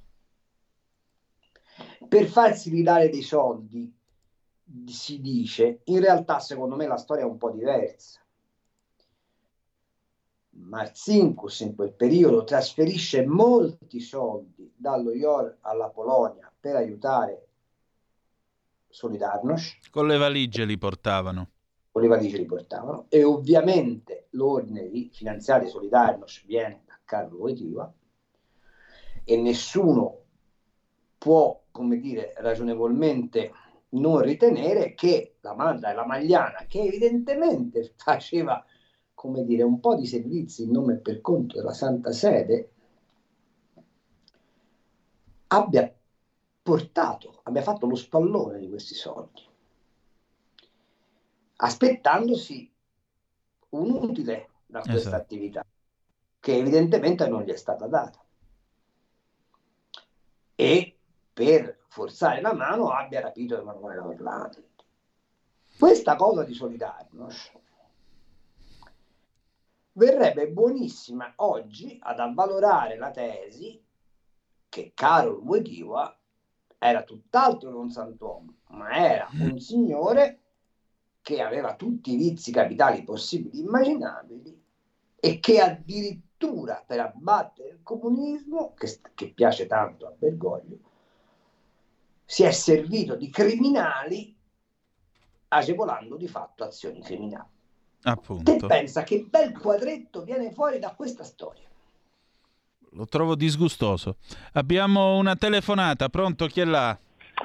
Pronto, ciao Antonino, saluto Cambi, Mauro da Reggio. Ciao Mauro, dici tutto. Dunque, per quanto riguarda non Emanuele Orlandi, ma il presunto e secondo me già successo scisma tedesco, Mm. È dal 2016 che la Bibbia, pubblicata a cura della CEI, della conferenza episcopale tedesca, ha mutato la profezia di Isaia della beata concezione di Maria, girando le parole nel, una giovane ragazza ha avuto un figlio, cioè andando a negare tutto quello che è il dogma dell'Immacolata Concezione.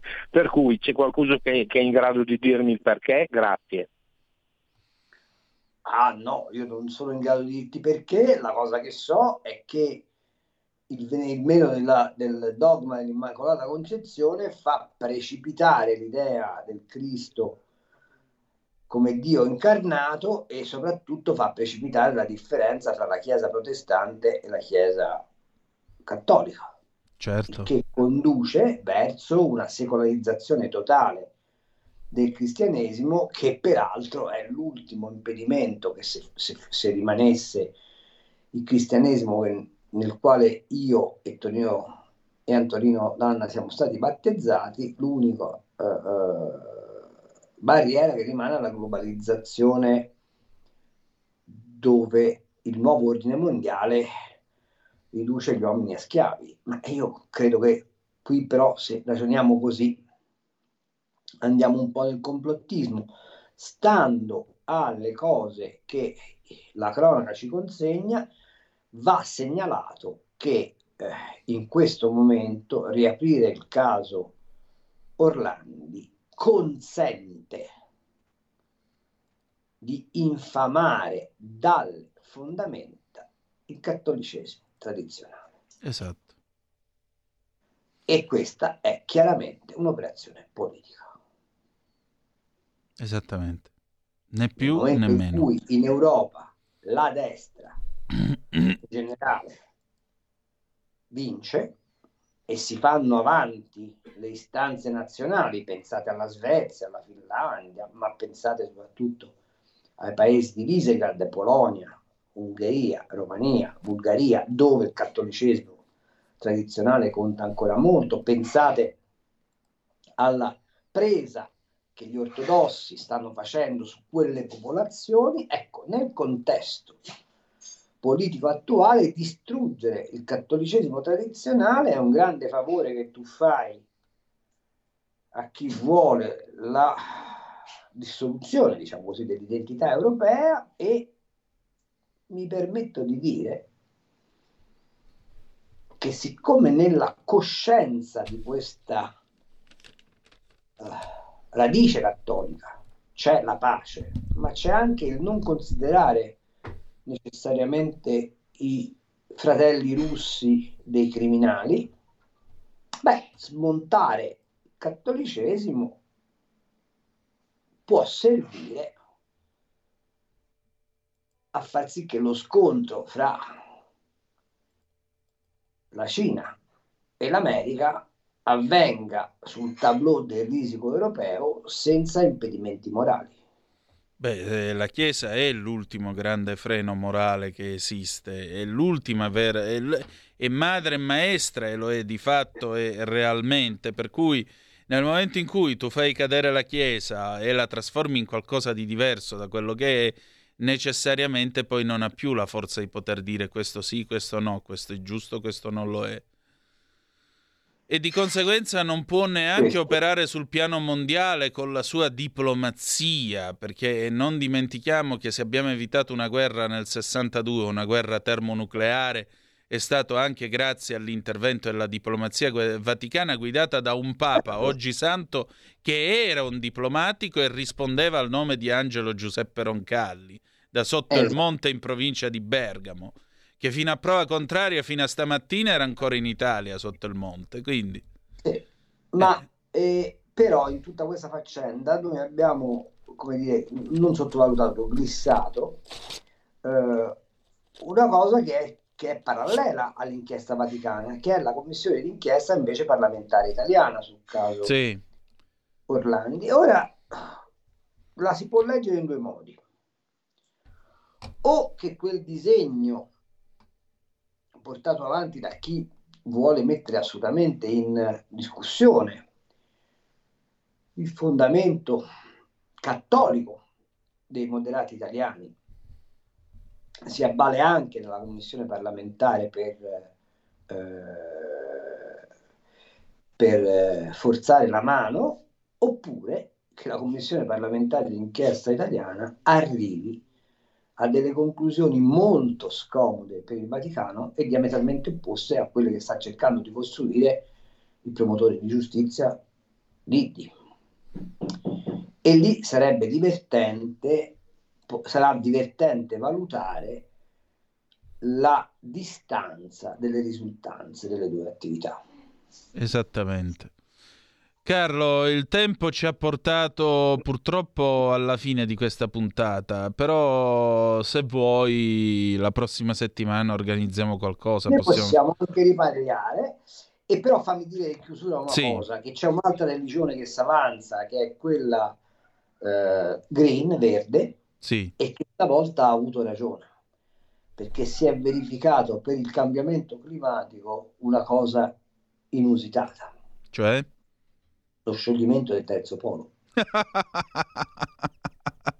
E effettivamente devo dire la verità, questo scioglimento del terzo polo sembrava peraltro impossibile, invece è accaduto. andare alle calenda greche e invece si sono ritrovati come i polli di Renzi.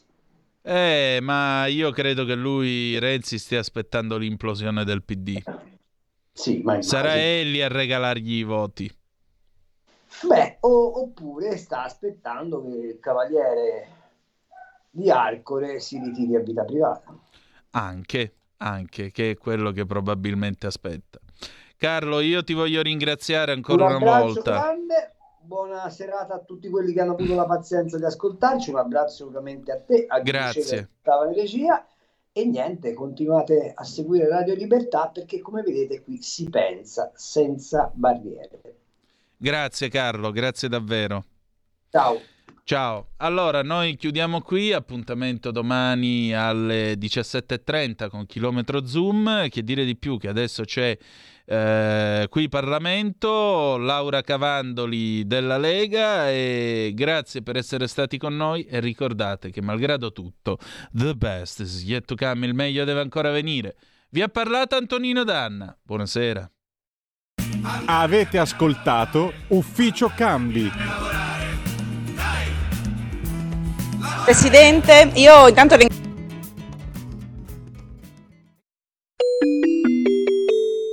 Qui Parlamento. ringrazio il relatore per aver illustrato minuziosamente, nonostante l'es- l'esiguo tempo, le vicende da cui è originata la richiesta del Tribunale di Milano, quindi non vorrei impegnare l'Aula ripetendo per intero, ma richiamerò l'attenzione su alcuni dei punti che mi paiono dirimenti, anche alla luce di quello che è stato appena detto. Abbiamo sentito che si tratta, ci tengo a sottolinearlo, seppure è proprio all'ordine del giorno, della richiesta sulla applicabilità dell'articolo 68 primo comma della Costituzione nell'ambito di un unico procedimento penale pendente davanti al Tribunale di Milano relativo a due distinte querele per diffamazione aggravata, sporte dal sindaco di Milano Giuseppe Sara nei confronti dell'allora deputato Alessandro Morelli. La prima dichiarazione, si è detto, attiene alla pubblicazione sul profilo Facebook di una vignetta, avvenne il 18 marzo 2019, in cui il deputato segnalava che il sindaco di Milano ha annunciato la restituzione dei soldi sauditi. Erano quei 3 milioni ricevuti per acquisire, fra l'altro, il know-how della Scala di Milano nell'ambito di un complesso accordo commerciale che prevedeva l'ingresso del governo saudito nel CDA del teatro accordo celato ai media e poi successivamente naufragato. Si diceva così perché aveva le mani nella marmellata. La fattispecie alla base della vignetta, che poi è stato oggetto appunto della querela, era la medesima alla base, quindi oggetto di due interrogazioni a prima firma dell'onorevole Morelli, rispettivamente in data 15 marzo 2019 e 21 marzo 2019, ove si poneva l'attenzione sull'opportunità istituzionale di questa partnership stante la nota problematica di rispetto dei diritti umani del paese saudita e in termini di convenienza economica e commerciale di questo accordo che prevedeva, cito, la cessione parte, di parte del know-how del principale teatro del mondo con la delocalizzazione in una sede dell'Accademia della Scala in Arabia Saudita a fronte di un corrispettivo economico, 3 milioni per 5 anni, non paragonabile ad altri accordi similari stipulati in Europa. Viene citato appunto il Louvre che eh, per la cessione del marchio il prestito delle opere della- de- che espone con Abu Dhabi, ma non del know-how, si ha previsto un corrispettivo di un miliardo di euro, un miliardo contro 3 milioni per 30 anni. Inoltre nell'interrogazione ancora più recente dello stesso Morelli criticava il sindaco Sala per non aver rilevato le criticità che hanno portato poi alla bocciatura dell'accordo. Ecco, quindi il contenuto era assolutamente corrispondente all'affermazione della vignetta, diciamo, del deputato Morelli, ma ci arriverò. Il secondo comportamento oggetto delle attenzioni della Procura riguarda un video pubblicato su Facebook l'11 maggio 2021, quando il deputato Morelli era viceministro, viceministro del Ministero per le infrastrutture e la mobilità sostenibile nel governo Draghi. Questo è un elemento molto importante ai fini della discussione odierna. Nel video, intitolato Sala mi ha querelato, vuole mettermi il bavaglio in tribunale, spiegava, richiamando il processo penale in essere sulla prima dichiarazione, una vicenda di rilevante interesse pubblico, mediaticamente ben nota per essere stata oggetto della trasmissione televisiva Le Iene del 2 aprile 2021 su un presunto scambio di favori fra il sindaco Sala e la Procura della Repubblica di Milano, coronato dalla nomina di, di un responsabile di sezione della Polizia Giudiziaria in Procura a comandante della Polizia Locale. Da questa vicenda, oggetto dell'interrogazione e del video del, eh, dell'allora deputato Morelli, ora senatore, e sono nate una serie di iniziative giudiziarie da parte del Comune di Milano e, e del Sindaco Sala e proprio oggi la stampa riporta che Antonio Barbato, ex comandante dei Vigili di Milano, è stato assolto in appello per avere dichiarato quanto dichiarava l'onorevole Morelli. La stampa di oggi lo riporta, questo per mettere un punto forse alla verità di questa vicenda. Ma vado avanti. La vicenda del video dell'onorevole Morelli fu oggetto di un question time in prima commissione, eh, discusso il 7 aprile 2021, a firma del capogruppo in commissione, del capogruppo del, del mio gruppo, del gruppo Lega, eh, che non fu sottoscritto dal deputato Morelli. Ma perché non fu sottoscritto? Perché un membro del governo non può sottoscrivere gli atti ispettivi. Quindi esaminiamo dal punto di vista più giuridico, dal punto di vista che attiene alle nostre competenze, o meglio alle pe- competenze del Parlamento globalmente considerato e non dei singoli membri. Sulla prima dichiarazione io credo che sia d'obbligo richiamare le altre decisioni della Giunta e di quest'Aula su casi simili. Da ultimo abbiamo visto pochi mesi fa quello del deputato Fidanza.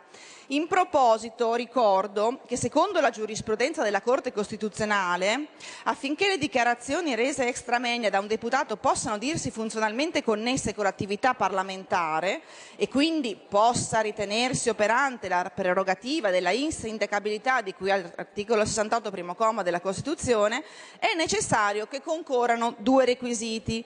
Il primo, il cosiddetto nesso contenutistico, una sostanziale corrispondenza di significato fra le propalazioni esterne e il contenuto di atti e o interventi eseguiti in sede parlamentare al di là delle formule letterali usate, questo ce lo dice la Corte Costituzionale, fra l'altro la sentenza 144 del 2015. E poi il nesso temporale, un, rega- un legame di ordine temporale fra l'attività parlamentare e l'attività esterna, tale che quest'ultima assuma una finalità divulgativa rispetto alla prima, che dunque dovrebbe precedere la seconda, ma che la Corte ha ammesso anche se l'attività parlamentare successiva, seppure con un iato temporale molto breve.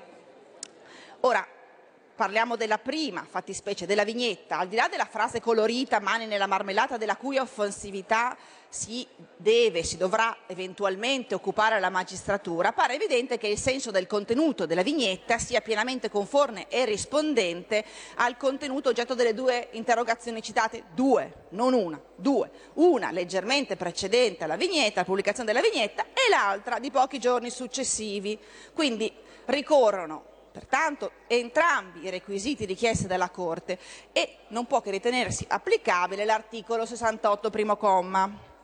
Si ricorda, e lo faccio d'abbondanza, stante la competenza dei colleghi, che sia la Giunta sia quest'Aula non hanno un potere di qualificazione del fatto, né hanno la competenza di decidere se un fatto sia penalmente rilevante o se un comportamento integri questo o quel reato. Qui Parlamento. Avete ascoltato Zoom, il drive time in mezzo ai fatti.